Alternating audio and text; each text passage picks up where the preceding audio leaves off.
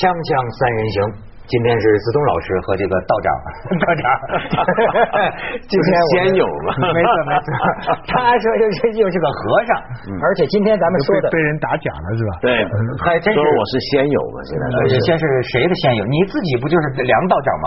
对啊，没错，我本来我才是正派道长，没错。最近说李一道长的事儿。李一道长还曾经跟我跟文道对子东没跟他做过，是不是？我们那是在北京做节目，做过2期节目，所以呢都成了这个徒弟嘛。我说要是说这个请来一个嘉宾，我就是他的徒弟，那一年我这师傅有600多位。这三人行必有我师嘛，也对啊，对不对？也对，对啊。而且我们是这个好奇的啊，这个比较调侃的这种态度来跟李一道长这个聊天，但是现在李一道长确实出现了问题。对吧？这个媒体我也看了，这个很多。我觉得作为媒体吧，我一向提倡的就是说呀，怎么说呢？严于律己，宽以待人吧。首先，我觉得我们这个节目，当然，一方面说请一个嘉宾上来，绝不意味着他代表凤凰的立场，或者绝不意味着我们就认可他，对吗？但是从另一方面来讲，我就严格的讲啊，我们节目组以后找嘉宾也是应该更加慎重、认真审查。比如像徐老师学历这个事儿，最近我们就正在调查。但是这件事本身，我觉得也说明了一件事儿，就是不要对这个社会存什么幻想。即便我是媒体中人，我也要说，媒体当然也可能被人蒙，对吗？媒体也可能不尽不实。当然，我们是尽量的去求真，但是呢，如果哪个观众把自己了解世界的真相的唯一希望放在媒体上，那我觉得也是不靠谱。还有一点啊，就关于李道长这个事情，我的感觉是，当然你知道现在很多人就说你跟我好像都是弟子，都是他的弟子，上过山跟他学，然后我们学了还挺过瘾的，还介绍老杨你也去学吧，就有这么一个说法，归西投海啊，对。那这说法是哪里来的呢？这我先不说他哪里来啊，而是这个消息出来之后呢，也有一些朋友问我你要不要澄清一下。坦白讲，我一开始我是非常不愿意去澄清，为什么呢？这有2个理由。第一个理由就是，我觉得这事儿啊，当现在过了点还好，前阵子闹得最厉害的时候，那我觉得事情还没搞清楚，李道长那个事他到底是怎么回事不清楚，这时候你去澄清，在我看来有点像急着要划清界限啊，不是太君子，我觉得。那第二呢，我觉得有点荒谬，荒谬在什么地方？就 OK， 现在我知道这个消息一开始应该是微博上有人写，据说是这样。那如果今天微博上有人写说梁文道、窦文涛都是先有，都上过山去学那个缙云山，我是上回我们节目好像我没听清楚，我是现在才知道缙云山原来就在北碚，北碚就是那个北碚佛学院，就我们国家就很有名的佛学院那个地方，我连他在哪都不知道。那但是问题就是说，我们去跟他学，然后学完之后这个东西他就到处传了之后，每份报纸都去报，杂志也去讲，然后这时候呢，我们要去澄清，我觉得是有点荒谬的。为什么？这相当于假如有一天我在这边说一句话，我窦文涛是杀人犯，好，大家啪啪啪都讲，然后没人跟你问过你，没人跟你查证过，没人问过警察局，没人查过你刑事档案，然后都说你是杀人犯，然后你还不吭声，人家说窦文涛你不澄清啊，你不为自己辩解啊，这不是很无聊吗？今天这个社会媒体已经变成就是我随便说一个人是什么是什么，我是没有责任的，我没有责任去核实的，责任反而是被说的人身上。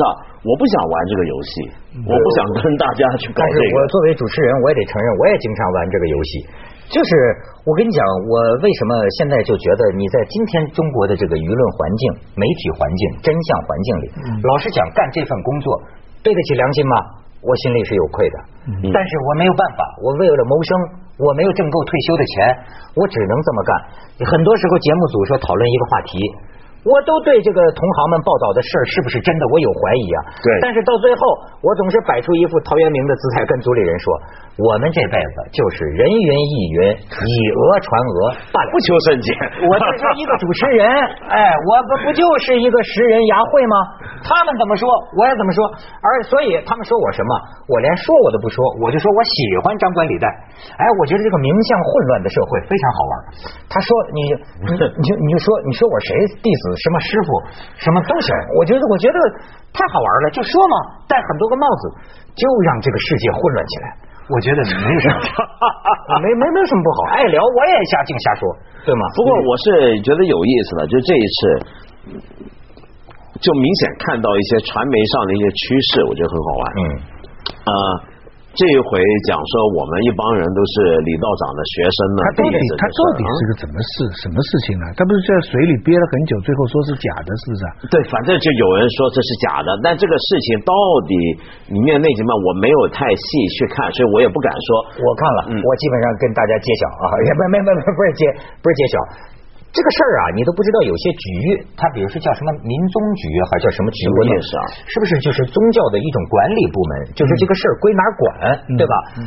比如说现在有人说，当年这个水下这个什么生存多少，说那个是假的，证明是虚假表演和宣传。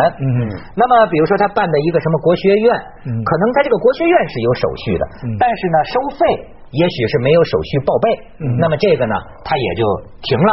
至于有人举报他涉嫌强奸，那么也有关部门进行了调查，说是这个举报失实。当然也有人说那当然没法调查，这个事儿强奸了没强奸不好说，对吧？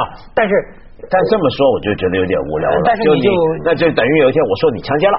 然后后来发现根本查不清楚，那说不清楚，然后就或者是没有实证，但是他说强奸的事哪有说得清楚的？那你这是百口莫辩。但是这个事儿啊很有意思，我就觉得，比如说啊，为什么当时我们要找李一来做节目？我就讲讲这个作为媒体啊，他看一个东西，他的特别的地方在哪？他是怎么看？那首先一定是这个人很火，有很大的名气，咱们就铺这个热门人的话题，热点人物嘛。那么然后呢很火，然后呢一般来说我们的衡量标准是很多媒体都报道他，那么这似乎啊具有了某种公众性，至少他是个话题人物，你相信不相信他，信不信由你，但是可以介绍请这个人来啊。但是呢其实我认为啊，说到底啊有一个问题，就是你们这个宗教，你也是信宗教的，我认为这个宗教的认证系统是不是有个问题？为什么啊？你比如说讲这个李一啊，说实在的，他是道教是吧？对，神通啊，正宗吗？他确实是好像是上海道教协会承认他正一派道士的这个资格。你知道他的这个缙云山上的这个观，原来好像是佛家庙，后来。也不是怎么着，就变成道家的这个。这其实在中国很常见，也很常见，这种常见。那么就是我的意思是说什么呢？他的这种什么辟谷啊、不吃饭呐、水下这个，说实在的，这个人呐、就当时我们聊的时候，我们也不吭声嘛，就是半信半疑，将信将疑。我们认为一般人没注意到一个问题，就是我们何以相信一个人呢？跟他的身份有关系。如果他是一个个人的。到处云游的这么一个道士，那我们就得核实。但是我发现啊，人架不住有单位，他说什么副会长之类，对，就相信。缙云山一个道观的住持，这就好比说少林寺的住持来了，这个本身呢、是我们这个取信的一个很重要的一个标准，因为我们常人总会觉得那么大一庙。你管着，你们应该有你们的认证系统，或者是你是当地的道教协会的主席啊，还是副主席啊？那么我们相信这个系统，这就正如说，你比如说你说西方这个罗马教会，对吧？尽管有神父玩小孩子这个丑闻也有，但是毕竟大家对他的这个整个的这个认证系统，对这个罗马教皇，你是不会有这个疑问的。这就好比这，所以在中国我就发现啊，你一个人。为什么说什么人你都得有个壳啊？我就发现当时我就觉得你作为一个道士，对吧？啊，有个山，有个道观。但现在社会的焦虑，对这个事情大家的不满，到底是在东西是假的这个层面呢，还是说民间的这些宗教有点都有吧？我觉得都有吧，有点邪，有点歪门，使得大家感到不安。这是两个不同层面的东西。我觉得是都有吧。比如说像从我个人的角度来讲，比如说我是佛教徒，那我们当然也是讲这种，就是说认祖归宗的事儿的，就是你跟哪个师傅，你师傅是哪来的，那这也是有讲究的，我们是有点这个要认的嘛，就你不能够拿跑出来一个人忽然说我是什么什么转世，什么大转世就很不靠谱，对不对？那但是呢，所以但我虽然是佛教，但我也会对别的宗教啊，因为我自己是有信仰，我对别的宗教是有天然的尊重。那你如果跟我今天说一些有神通的事情或者怎么样，那本来从佛教徒角度讲，我们是不能谈这个事儿。就有些法师神通很厉害，他是不能说的。对。但我不知道别的宗教怎么样，那我得虚心好好听一下，学习一下，看看你是怎么回事。而且我知道，就是印度。也有一些人，他真的是可以一辈子不喝不吃，电视都拍过去没有？我看 National Geographic 都拍，那现在也搞不懂他是怎么回事啊。那这姑且存疑吧，但是你也不用贸然否定，在我看来。但我就像文涛讲的，就是你有一个系统的保证相当重要。那这是今天中国比较危险的一个地方。就我常常举个例子，去年季羡林先生过世的时候，我们老说季羡林是大师啊，了不起。但你想想啊。就真的季先生那个学问，中国有多少人是看得懂的？后来他们说不是国学大师，是印度学大师。对，那当然不是国学，他做的不是国学嘛。那我们说那么多人都说他学问大，厉害，真厉害。但其实我们说这些话人，大部分都不知道他干了些什么。我们是因为看到温总理去看他。也不止，而且是因为我们为什么相信他真的是大师？我们相信是一个系统。这个系统就是说，因为他写过什么，这个东西在什么国际刊物登过，什么国际会议表扬他，这是一整个系统。就很多口碑，大家传说哇，这个人好像很有名哦。没错，所以这个系统是很重要。你要在我要不认识你，你跑来跟我说，你说我是张爱玲研究专家，我是研究现代文学的，我想上你们节目，这我听来是一个感觉。但是另一个，你是岭南大学的文学系的主任，你知道吗？你身后的这个大学，或者我查你的著作的这个年表，一下查出来在什么地方发表，对不对？你的意思说李仪这个事情就是证明了在宗教这个领域这一套学术认证系统不健全。但是中国是有一套自己很严格的一个管理宗教人。但是问题是说，他这个管理，比如说他给你一个证，并不一定同时意味着你到中国的这个宗教管理跟一般宗教自己建立自己的权威系统是两回事，是不同的，对不对？是相当于先去一下广告，挣点钱再说宗教的事儿。锵锵三人行广告，这回注意啊。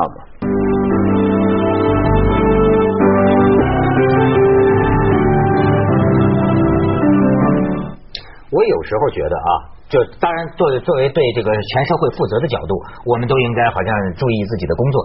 但是我也有时候要跟我身边朋友讲啊，我就老说你不要老当怨妇，一出了事儿就说啊他骗子，他就跟个男人似的骗了我的感情。那么你为什么那么容易受骗？你知道吗？我老在想这种问题。你比如说像这个李一的这个事儿啊，我就觉得这个他有复杂性。作为咱们这个头脑，你要好使一点的人啊，你必须看到这个复杂性。为什么啊？甭说现在他的调查结果还没出来啊，咱就假如说啊，李一是个骗子。其实坐在咱们锵锵三人行这个位置上呢，肯定有骗子，对吧？那我们也看不出来。但是问题在于，即便他是骗子，但是骗子讲的理论，有可能不是他的原创。你明白吗？他比如说他讲的理论是中国道家的养生理论，如果他的行为有骗，那么是什么骗就是什么骗，干涉什么法律就是什么法律。但是呢，也不能说他所有的每个道教是骗子，你不能这么讲，因为有些时候咱们知道人是骗子，可他讲的是佛法。他这个就像一个教授不依人嘛，就像一教授可能跟女学生强奸，对吧？但是并不意味着他在课堂上讲的教科书都是假的。所以说你这个他李一讲的当中很多东西是属于道教，不是他的道教的一些传统的养生的。对，我会很好奇想听他讲，就是因为他讲的那一套我以前在书里面也看过，但是他讲的比较清楚嘛那边。当然他有些比较神奇的事情那就姑且不论，但是那个理论大概是抱着那种心理对怀疑，但是看他能不能骗到我，是吧？也不是看，我不会这么去看人的，但是我是很好奇就是道教到底怎么回事，对不对？那而且呢，我想说的就是真的就像你讲的，一个大学教授他完全可以是个莎士比亚专家写的很好，但他强奸女学生。对，那强奸完女学生是不是表示他写的莎士比亚就烂了？而而且是两码事。而且你知道，这个真是咱们这个闹了心脏病啊！我最近就觉得这个问题啊，养生方法千万，对吗？包括前一阵讲的张悟本什么的，我跟你讲啊，就是你可以批评我，但是我讲我个人的这个体会。我也跟李一做了节目，甚至我们还跟净空法师做过节目。那为什么我也没有变成佛教徒，我也没有变成道教徒呢？但是因为我在这个世界上啊，我有一个自皈依，我对什么都想听，对什么都想感兴趣学，你知道吧？很奇怪，每个人的身体状况不一样。比方说，我知道有的人他偷偷的自己在练一种小气功，调息啊、运气啊，他试一试，对他的这个情况比较好。这就好比说，比如说我试过去练健身。每个人都有一种健身方法，但是最后我发现呢，我坚持不下来。最后我试了好多种打羽毛球，最后我发现呢，在自己家里买个跑步机，这个事儿最适合我的时间。你明白吗？每个人呢，或多或少都有自己的一些养生方法。而这个呢，现在这个信息开通的环境啊，所有的一切都可以做你的参考。但是呢，你自己要本着一个常识的、科学的、自我保护的心，试一试，看看行不行，是吧？不要太上当。但是呢，我知道每个人都自己有一种，但是人家不会五迷三道，人家不会搞成邪教。比如说我自个儿练，我不会跟徐老师说这你也跟我一块儿，对吧？因为很难说这个印度的瑜伽。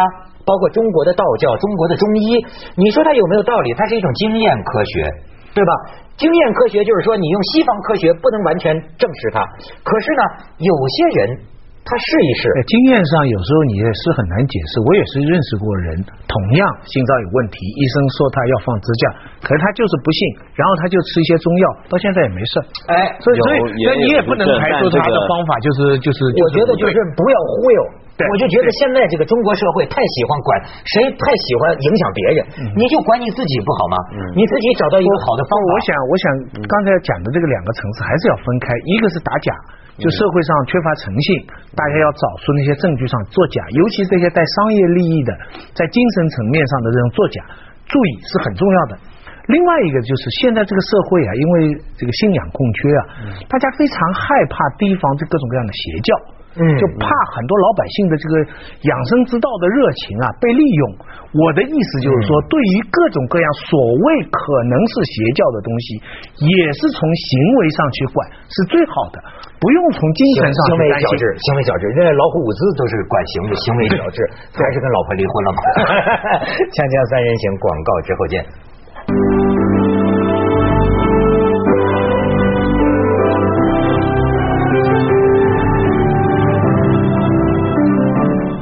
文道对媒体很想说，对，因为这一回我觉得这个事情让我体验到，就是大陆跟香港媒体啊，在某一个角度上的分别。就比如说我们都是他弟子，李道长弟子这事儿啊，我发现大陆有很多媒体都谈，而且有一些媒体是挺专业的，挺受好评的，很受大家尊重的，甚至我认识的一些媒体，他们就在说我们怎么跟李一学道啊，如何。但是大陆没有任何一家媒体，一家都没有打过电话找我，写过电邮问我有没有这事儿。但是他们就在写。反过来，目前为止只有一家媒体找过我核实，而这家媒体恰恰是很多大陆同行都瞧不起的，觉得是香港低俗文化代表的一周刊。我想说明是什么呢？就是说这是两种媒体观念。就我们常常讲，做媒体应该要高雅、有深度、有文化，但是还是有些基本的职业伦理。香港也许不会那么有深度，不会有很多书评版、音乐版、一周刊，但是它很专业。对，这是又完全回到我们对这两个地方的这种印象，对不对？就我们警察素质、文化水平可能没那么高，那么没有读过多少书或怎么样，但是它很专业。就是这就是回到这一点上。那反过来我在担心一个问题啊，就是今天因为中国的媒体记者啊，常常是在网络找新闻，那么长久以来他们慢慢失去一种现场感，他不再掌握一种就是我怎么样去做一条新闻，去比如说访问人、接触人，去组织一个新闻的能力，而是在网上东找西找。于是慢慢的，我们记者开始往作者的方向进化，他开始变成作者，像写评论一样，文学界在网上找材料去组织一个东西，多于是直接的去接触这新闻相关人士。所以我觉得很有意思。看这个有些报道啊，我有这个子东老师的这种角度哈，是鼓励创作，很多新闻就觉得创作水平极，创作水平极高，极高。但是当然，他你发现没有，传媒的这个力量啊，就是说出去就能伤人。出去就能伤人，是不是也反过来说明你们现在都有名了，所以人家要用你们的名，不然借来借去。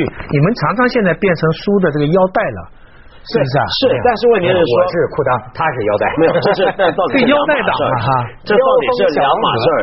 就是说，你如果要去报道一个人，比如说他参与某件事，你如果他比如说我在想他，也许他们没访问我，没找我核实，那他有没有找其他人呢？就是有没有找过你呢？有没有找过任何其他人去核实你们到底是不是礼仪弟子？你们跟他学了什么？那后来我问了一些朋友，他们也说没人找过他们。但是我还是当事实去非常感兴趣的一条，就是这一类的传闻是从哪里出来的？微博。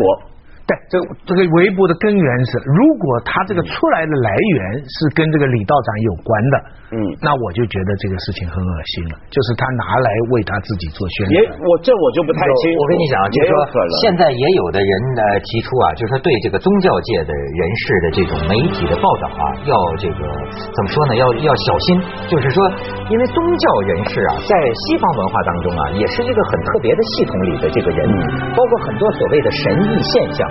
真正科学的态度。